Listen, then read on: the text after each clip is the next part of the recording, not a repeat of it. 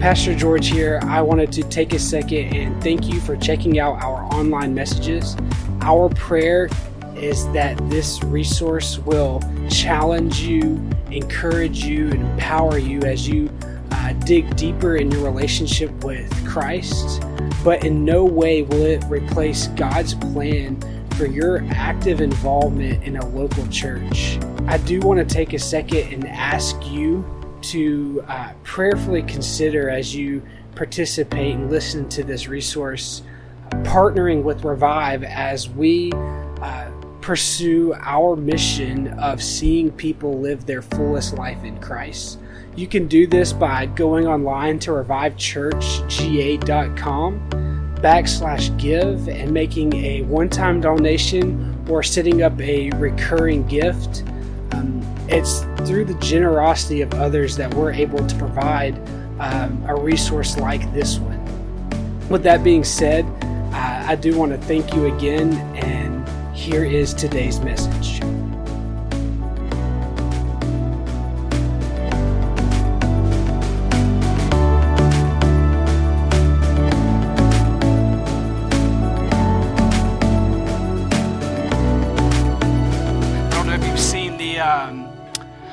Online of the coffee shop. I don't know if it's real or fake, but it says Shadrach, Meshach, and a bean to go.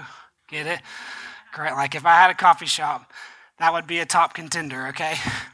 So this is, that's where we're going. We're talking about the fiery furnace, right? The fiery furnace retold. And here's the thing. We know this story, right? It's told to us as kids. There's a VeggieTales episode on it. And we have this image of the flannel graph and the four people in the fire.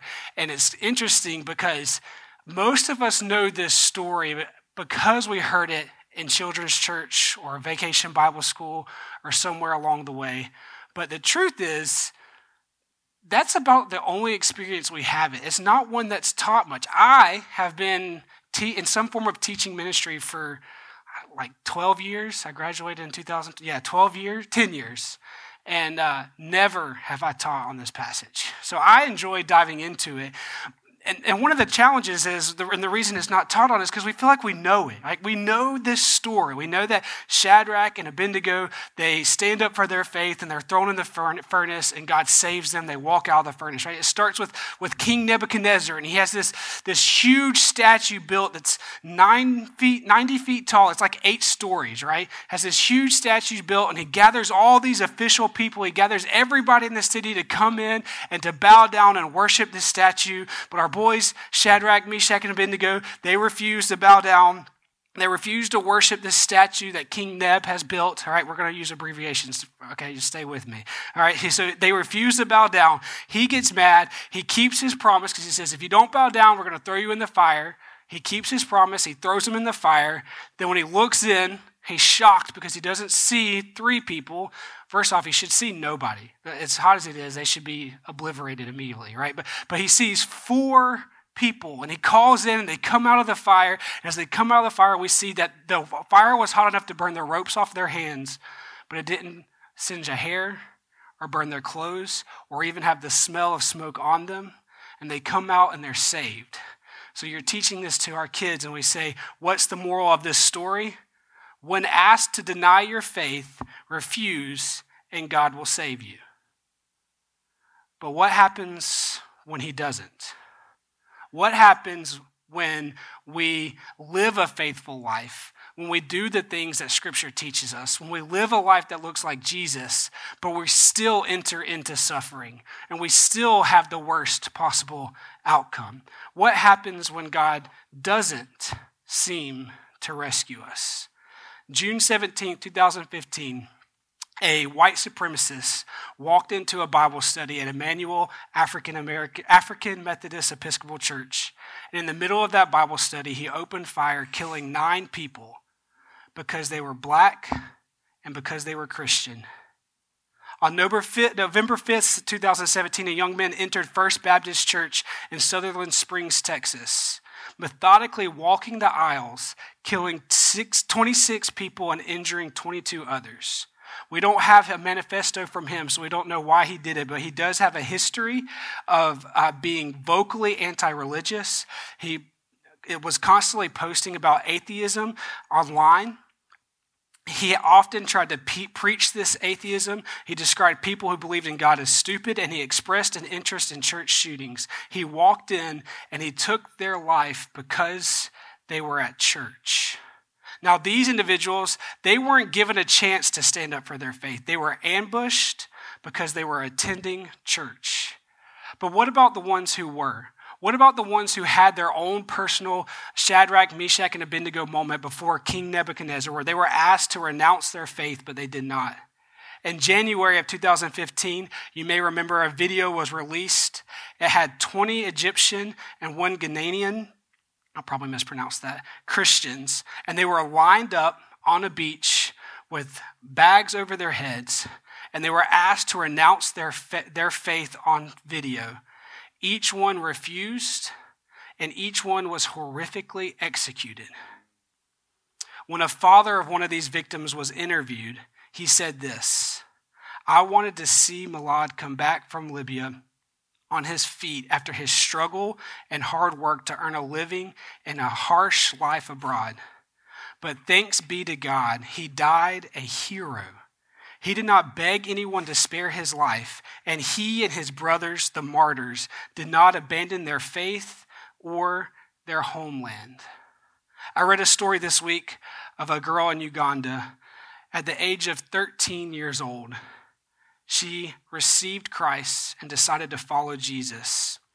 Her Muslim father locked her in a closet refusing to give her food or water for over six months. She survived on food slipped under the door by her brother. The fiery furnace is a great story, but when we reduce it to a quick, be bold in your faith and you won't suffer, we have missed the point. Shadrach, Meshach, and Abednego, yes, they were delivered out of the fire, but they were prepared to lose their life in it. We know the end of the story. We know that they were delivered. But when they're there before the king, they don't know the outcome. In fact, they are that we they have seen many of their brothers, sisters, aunts, uncles, pe- their people persecuted, killed before their eyes. They know that the king will kill them and they have seen people not be rescued. And we read these powerful verses, and we'll come back to over and over again in Daniel 3. This is 17 through 18. And this is them responding to the king. They says, If the God we serve exists, then he can rescue us from this furnace of blazing fire. And he can rescue us from the power of you, the king. But even if he does not rescue us, we want you as king to know that we will not serve your gods or worship the gold statue that you have set up. They did not know they were going to be rescued, but they have what I'm calling a furnace faith that allows them to stand boldly for Christ and walk into suffering and persecution because of the faith they have in God. Many of us know the verse in Jeremiah 29 11. It's uh, what I would call a coffee mug verse, right? It says, For I know the plans I have for you, declares the Lord. Plans for your well being, not for disaster, to, not, to give you a future and a hope. This verse is often seen on t shirts, bumper stickers. Um, influencers like to put it in their social media bios, right? It's everywhere because this is a verse of hope. This is a powerful verse that says, if I'm going through something bad, I know that God has a bright future for me. And I want to tread carefully because I do believe that God has a future of hope filled and well being for you. But that future does not mean that it does not exclude suffering. Because, see, if we take that verse that people have ripped out of context and we place it back into where it belongs in the book of Jeremiah, we get not just verse 11, but we get Jeremiah 29 10, which says, For this is what the Lord says. When 70 years, now remember, uh, if you probably know the story, you've heard the words of Jesus, you should forgive your neighbor 70 times 7. Okay, this isn't a literal 70. This is a time of completion. So it could be literal. We'll unpack that. But most likely, this is just saying when God has completed his sovereign plan. So we're talking not 70 years, but generations and generations of, God, of God's people. So it says, when the Lord says, when the 70 years for Babylon are complete, I will attend to you and I will confirm my promise concerning you and restore you to this place. For I know the plans that I have for you, declares the Lord plans for your well being, not for disaster, but to give you a future and a hope. So for 70 years, for generations and generations, God's people will be forced into exile. And that's where they have this promise of a future filled with hope and well being. It's in the midst of suffering, it's in the midst of hardship. Do you know what exile was? Exile was forced deportation. The people of God ripped from their homes. Some were separated from their families forever, taken out of their homeland, and forced to live in Babylon. They lost their temple. It was destroyed before them. The place where they worship, the center for their community, the center for their cultural and religious life, destroyed. No longer can they go there and worship the God they love. No longer can they go there and worship the God that created them. Their whole way of life was surrounded around this temple, and it is gone. They were forced to adapt. They were forced to be assimilated into this Babylonian culture. The elite, the attractive, and the skilled were plucked from God's people and they were groomed for political office in Babylon. This was a tool for erasing the cultural heritage of God's people. They wanted it to seem as if they never existed because they were going to assimilate them into Babylonian culture. So they would force them to learn the way of life, the language, and the culture of Babylon and many suffered abuse, persecution, and other forms of suffering.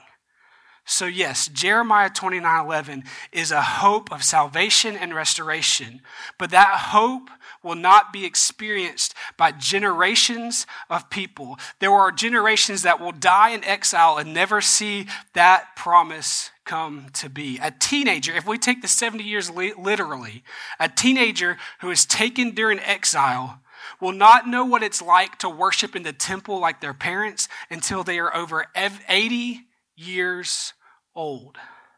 Jeremiah 29:11 is not a verse to write on your mirror in hopes that you'll get that raise or get a new job or finally land that relationship. It's not a hope for a cushy life.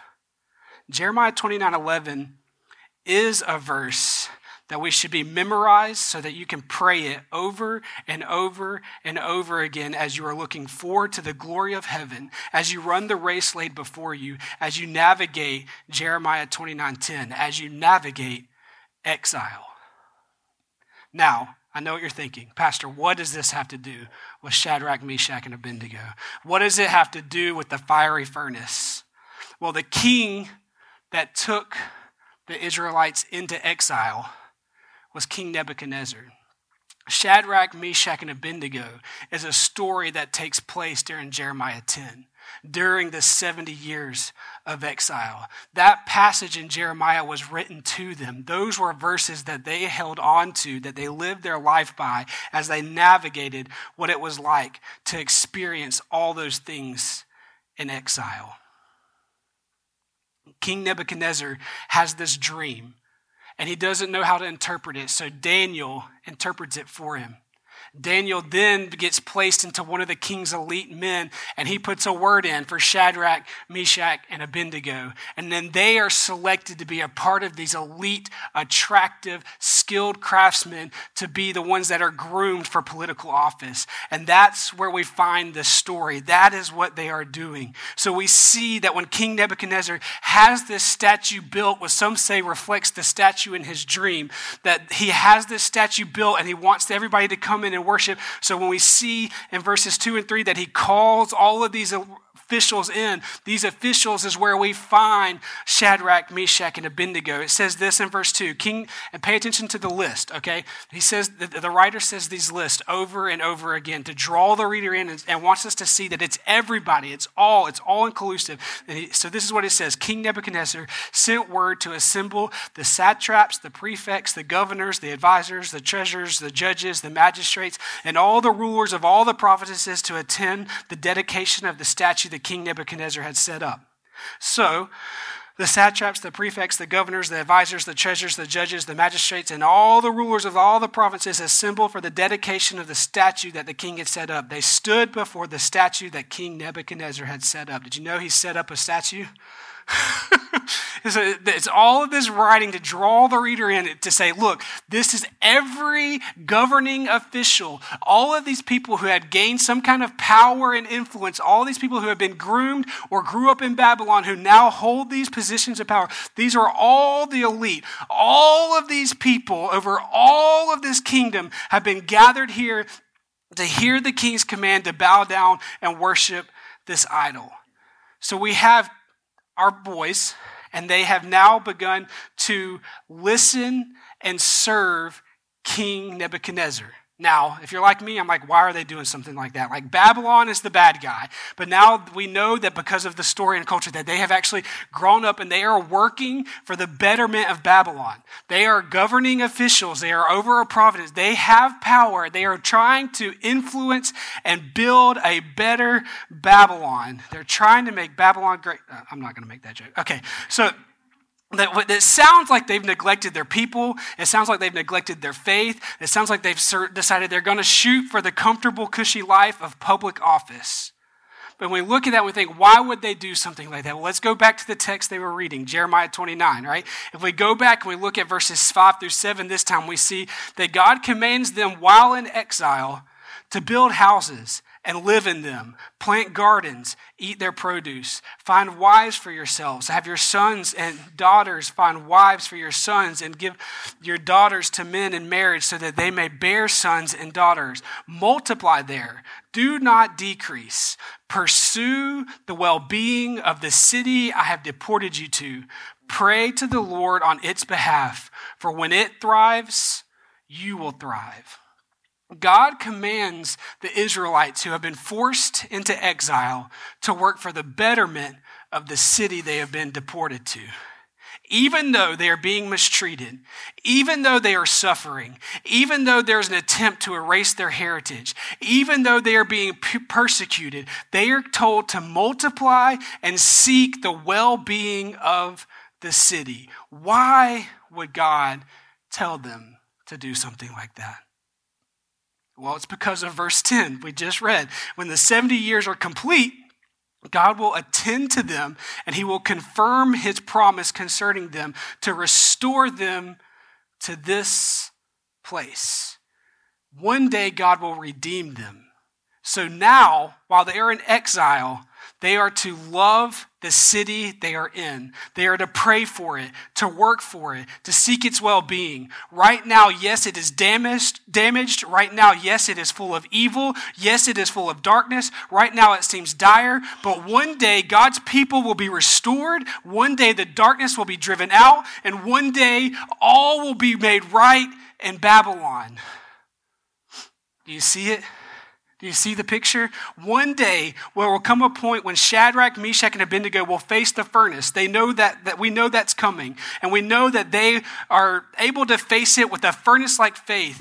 But the reason they are able to boldly face almost certain death is because they know God is faithful. They know He will fulfill His promise to redeem and restore even in death. Here's the point as followers of Jesus Christ, you too are in exile right now.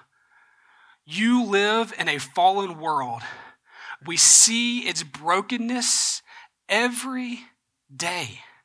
We see we see it in how humans treat each other. We see it in how people in power abuse that power. We see it in how our homeless and immigrant friends are treated. We see it in how certain societal systems work to keep people oppressed. We see it in how many of the companies we work for and how they are ran. We see it in the cancer diagnosis. We see it in the car accidents. We see it in the loss of the loved one. Everywhere we look, we realize that this world is not how it was designed to be. It is fallen and it is cursed.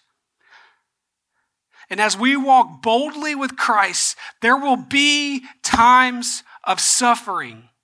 This is one of the things that, that makes Christianity stand apart. Because in other religions of the world, if you suffer, it's because you, were had, you did something bad in a previous life or because you've done something bad now. But in Christianity, if you were to live a perfect, sinless life, like, I don't know, Jesus, you are still guaranteed suffering. As believers, we can face that suffering head on with a furnace like faith because we know that one day Jesus will return. One day, all enemies will be made his footstool. All brokenness will be destroyed. Eden will be restored. And we can hold on to that future hope, which allows us to face the bullies of our day with strength and dignity. We can stand like Shadrach, Meshach, and Abednego because we know God is faithful. And even in suffering and even in death, we can hold on to the promise that one day he, Jesus will return and he will make all things right. Once the king had gathered all these important people, aka everybody, he gives them this command People of every nation and language, you are commanded when you hear the sound of the horn, flute, zither, lyre, lyre, harp, drum, and every kind of music. You are to fall face down and worship the gold statue that the king Nebuchadnezzar has set up. But whoever does not fall and worship will immediately be thrown into the furnace of blazing fire. Therefore, when all the people heard the sound of the horn, flute, zither, lyre, harp, and every kind of music, people of every nation and language fell and worshiped the gold statue that the king had set up. Here's some background many babylon was full of many different people groups and many many different religious religions. They all worshiped different gods and king babylon didn't want to cause a ruckus. King nebuchadnezzar of babylon didn't want to cause a ruckus. So everybody got to have their own god. You were they, they were known for their pluralist gods. Everywhere you look, there was a different God a God for the crops, a God for fertility, a God for, for well being, a God for suffering. There's gods everywhere for all these different religions. And the king was fine with that. You can have your God, but I need you to keep your God private. See, King Nebuchadnezzar wanted to unify the people, so he decided to add a God on top of all of these. And that God, believe it or not, with all humility, was himself. He saw himself as a God. And he never commanded that the people stop worshiping their individual gods privately. He just wanted to make sure that everyone worshiped him publicly. It was an attempt to privatize faith and change the identity of all these people groups. They no longer would be the people of Yahweh or whatever God they served, they would be the people of King Nebuchadnezzar. It was an attempt to unify his kingdom. Spoiler alert many did not listen. Many did not bow, including Daniel, see the story of the lion's den, Shadrach, Meshach, and Abednego. They had assimilated into this culture. They had they were a part of families. They had adapted the Babylonian way of life. They had climbed the ladder. They were public officials. But they refused to let Babylon be their identity. They refused to let their faith be private. They didn't want it to be contained to one day a week or a quiet time of prayer when no one was looking. They refused to let the king, the promise of a cushy life or the polytheistic worldview penetrate their hearts. No matter how deep their lives got into the Babylonian culture, it never defined them. They were in the city and they were for the city, but they were never of the city. As they were concerned, they would. They were concerned that they would be in exile forever. They knew that God would one day restore them. So they didn't, they worked for the betterment of the city, They were in it, but they weren't of it. You could say they were in the world of Babylon, but not of the world of Babylon. Again, do you see it?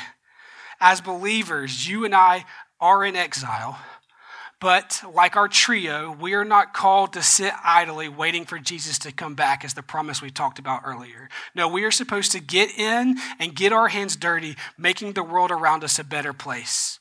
We are a light on the hill. We are the salt of the earth. We are called to bring God's future promise into a current reality. We do this through prayer and action. We pray that His kingdom would come on earth as it is in heaven. We get out of our comfort zones. We build a better community. When the Holy Spirit gives you a dream or a passion or a vision, you don't wait around for someone else to realize that dream. You get started. You jump in and begin the work. Maybe this means getting involved in city council or local politics or joining a, sh- a some kind of shelter or a volunteer opportunity. It's all a chance for us to get off of our tushies in a cushy life and work for the betterment of our city. But this does not mean that we privatize our faith. In the midst of seeking the betterment of our world around us, we must understand that the world around us does not define us. And there will be times when you have to stand up for your faith and stand up for what's right, even if it brings you trouble. Your values are not set by the culture. Your identity is not set by the, ca- the country. And your worldview is not set by the friends or the news that you consume. All of these things, every aspect of your life is to be focused on Christ. His word sets our value system. Martin Luther King Jr. wrote a letter from the Birmingham jail. You've probably heard of it. You may have read parts of it in school. It's a famous letter. In the re- letter, he this, references this story he references Shadrach, Meshach, and Abednego as a rallying cry to stand up for what's right, to protest peacefully, and to break unjust laws openly. To live in a bold defiance, but not to sin. To break the law and accept the punishment without fighting back. To break unjust laws and accept the punishment without fighting back. This was meant, this is what it means to be in the world and not of it. You seek the betterment of your community, even if it means breaking wrong laws and facing the consequences. I can't go into this whole illustration because it's getting long, but I, I, love the Lord of the Rings, right? Yes. And Lord of the Rings, one of Tolkien's big points, of, uh, and I read a, a, an essay that compared Lord of the Rings with Game of Thrones, okay? Oh, and Game of Thrones is, you know, you win, you get whatever power by whatever means necessary. So you can do evil, you do what it takes to win. And in Game of Thrones, I haven't actually seen it, but it, it, everybody dies. I mean, I, I remember all the cult, everybody getting all up in arms because they have kingdoms that they root for or whatever, and then that kingdom dies. Because when you when you win at whatever cost, you actually lose. Compared to Lord of the Rings, where you have noble people who have the opportunity to pick up the, the ring and defeat evil with evil's power, but they refuse to fight with the same weapon that evil fights with. This is what it means to be in the world, but not of it. This is what Shadrach, Meshach, and Abednego are doing. They are serving and doing what they can to better Babylon, but they are not fighting with Babylon's rules. So when they are told to bow down, they refuse to bow down because they do not worship, they do not let Babylon define their identity. They are defined by the God they serve. Next year is a presidential election. And we have a chance to really apply this. The devil will be scheming and, dis- and dis- causing destruction and division in families and communities everywhere. It's important that we are informed and we use discernment in politics. But it's also important that your allegiance doesn't lie with an elephant or a donkey, but it lies with the Lamb of God. Paul teaches us that we're to be in the world, but not of it. And long before Paul wrote those words, the truth was lived out in Shadrach, Meshach, and Abednego. They were able to faithfully face the furnace because they were not living by Babylon's rules. So, how does the story finish out? Verse 8 says this some Chaldeans, these are uh, other officials, they took the occasion to come forward and snitch. I mean, accuse the Jews. See, there was all, we, we get this picture of all these officials. So we know that King Nebuchadnezzar had no way of enforcing all these rules and keeping all the musical instruments. This is saying anytime you hear music, anytime there's a chance to worship, you are to worship the statue. There's no way King Nebuchadnezzar could have made sure that everybody was following all of these rules all at once. And there were many that weren't. But then there were some others who saw the opportunity to climb the ladder, not because of their own skill, but by removing the competition. So they go to the king and they say, May the king live forever. You are the king, have issued, you, the king, have issued this decree that whoever hears the sound of the horn, flute, zither, lyre, harp, drum, and every kind of musical instrument must fall down and worship the gold statue. Whoever does not fall down and worship will be thrown into the furnace of blazing fire. There are some Jews you have appointed to manage the province of Babylon, namely Shadrach, Meshach, and Abednego. These men have ignored you, the king they did not serve your gods or worship the gold statue that you have set before them. See, they snitched on them. And guess what? It worked. The king was furious. It says that then he was furious and raged. King Nebuchadnezzar gave orders to bring Shadrach, Meshach, and Abednego. So these men were brought before the king. Nebuchadnezzar asked them, Shadrach, Meshach, and Abednego, is it true that you do not serve my gods or worship the gold statue I have set up? Now, if you are ready, when you hear the sound of the horn, flute, zither, lyre, harp, drum, and every kind of music, you, you got to see it. I mean, they say it over and over again, right? I want you to fall down and worship the statue I made. But if you do not worship it, you will immediately be thrown into the furnace of blazing fire. And who is the and who is the God who can rescue you from my power? You see, we know now that that King Nebuchadnezzar has invested in them, right? He has poured poured resources into these guys, raising them up, grooming them for this position. He wants to give them every chance they can. Like he's hoping that, you know, maybe they thought they could get away with it, but now they've been told, so they're before the king. Maybe now they'll actually bow down. And besides, look at my power. Who can refuse, who can save you from all of my power? Now is your chance to bow down. And how do they respond? If the God we serve exists, then he can rescue us from the furnace of blazing fire. And if he and he can rescue us from the power of you, the king. But even if he does not, even if he does not rescue us, we want you as king to know that we are not going to serve your gods or worship the gold statue that you have set up. Whew. Those are some big words. You got a narcissistic, self centered king who sees himself as a god, and he has just put, as the, the teenagers say, been put on blast, okay? He, he has been showed up in front of everybody, and you can guess not only does he get a, a defensive, but he raises up in anger and fury. And filled with this rage, he does, he, he's so reckless, he even causes the death of not, not the ones who were attended and died, but several guards standing nearby. The story continues. He was filled with rage. The expression on his face changed towards Shadrach, Meshach, and Abednego. He gave the orders to heat the fiery furnace seven times hotter than was customary.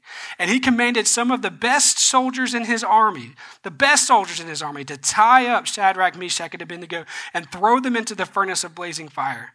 So these men, in their trousers and robes and head coverings and other clothes, were tied up and thrown into the furnace of blazing fire.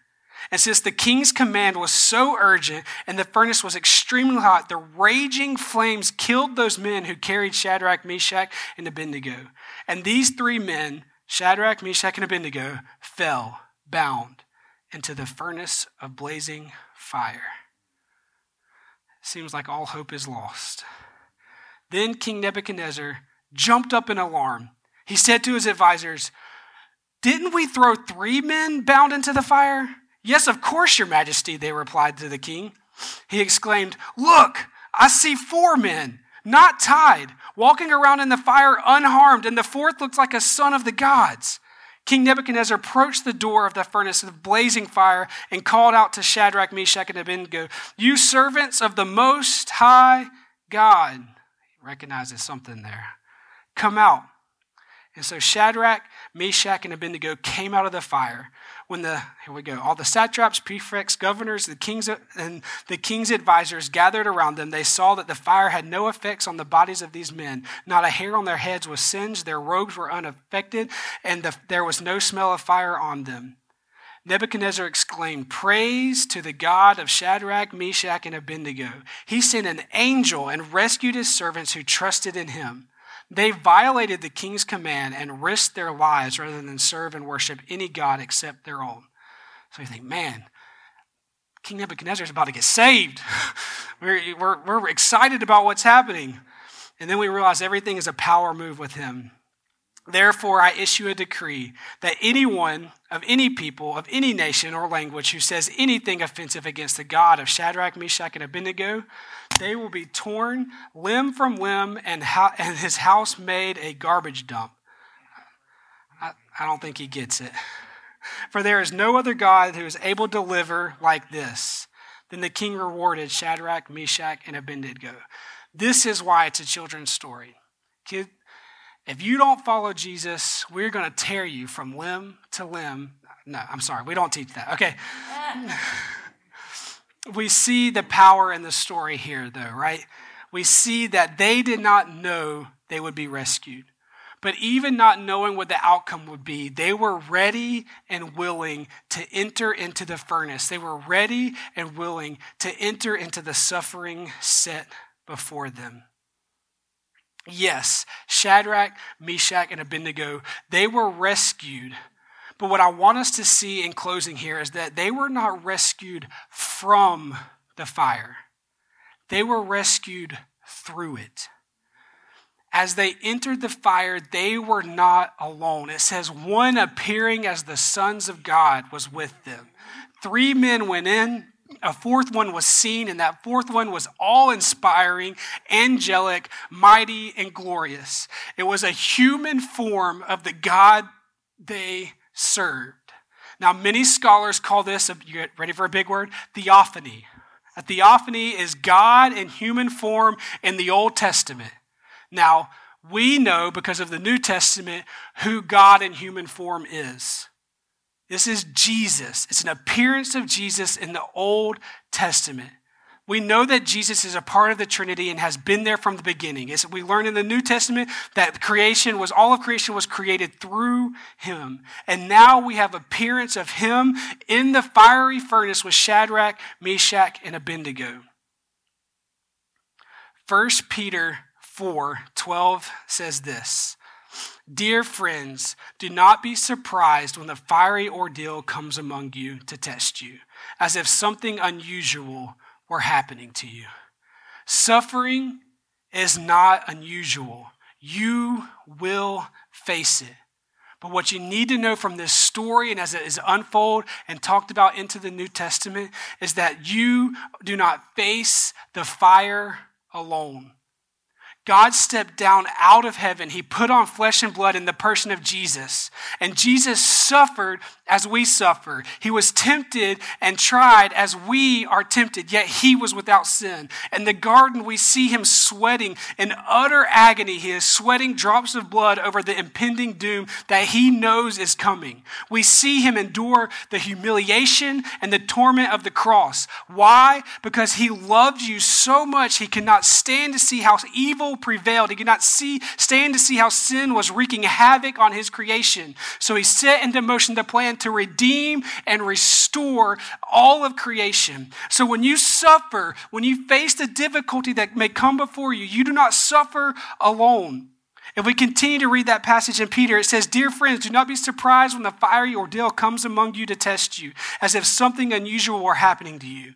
Instead, rejoice as you share in the sufferings of Christ, so that you may also rejoice with great joy when his glory is revealed.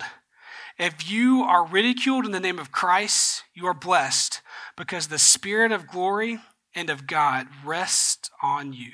Let no one suffer as a murderer or a thief or an evildoer or a meddler, but if anyone suffers as a Christian, let him not be ashamed, but let him glorify God in having that name. You do not enter the suffering alone. The truth is, we do have a bit of a cushy life here in the West.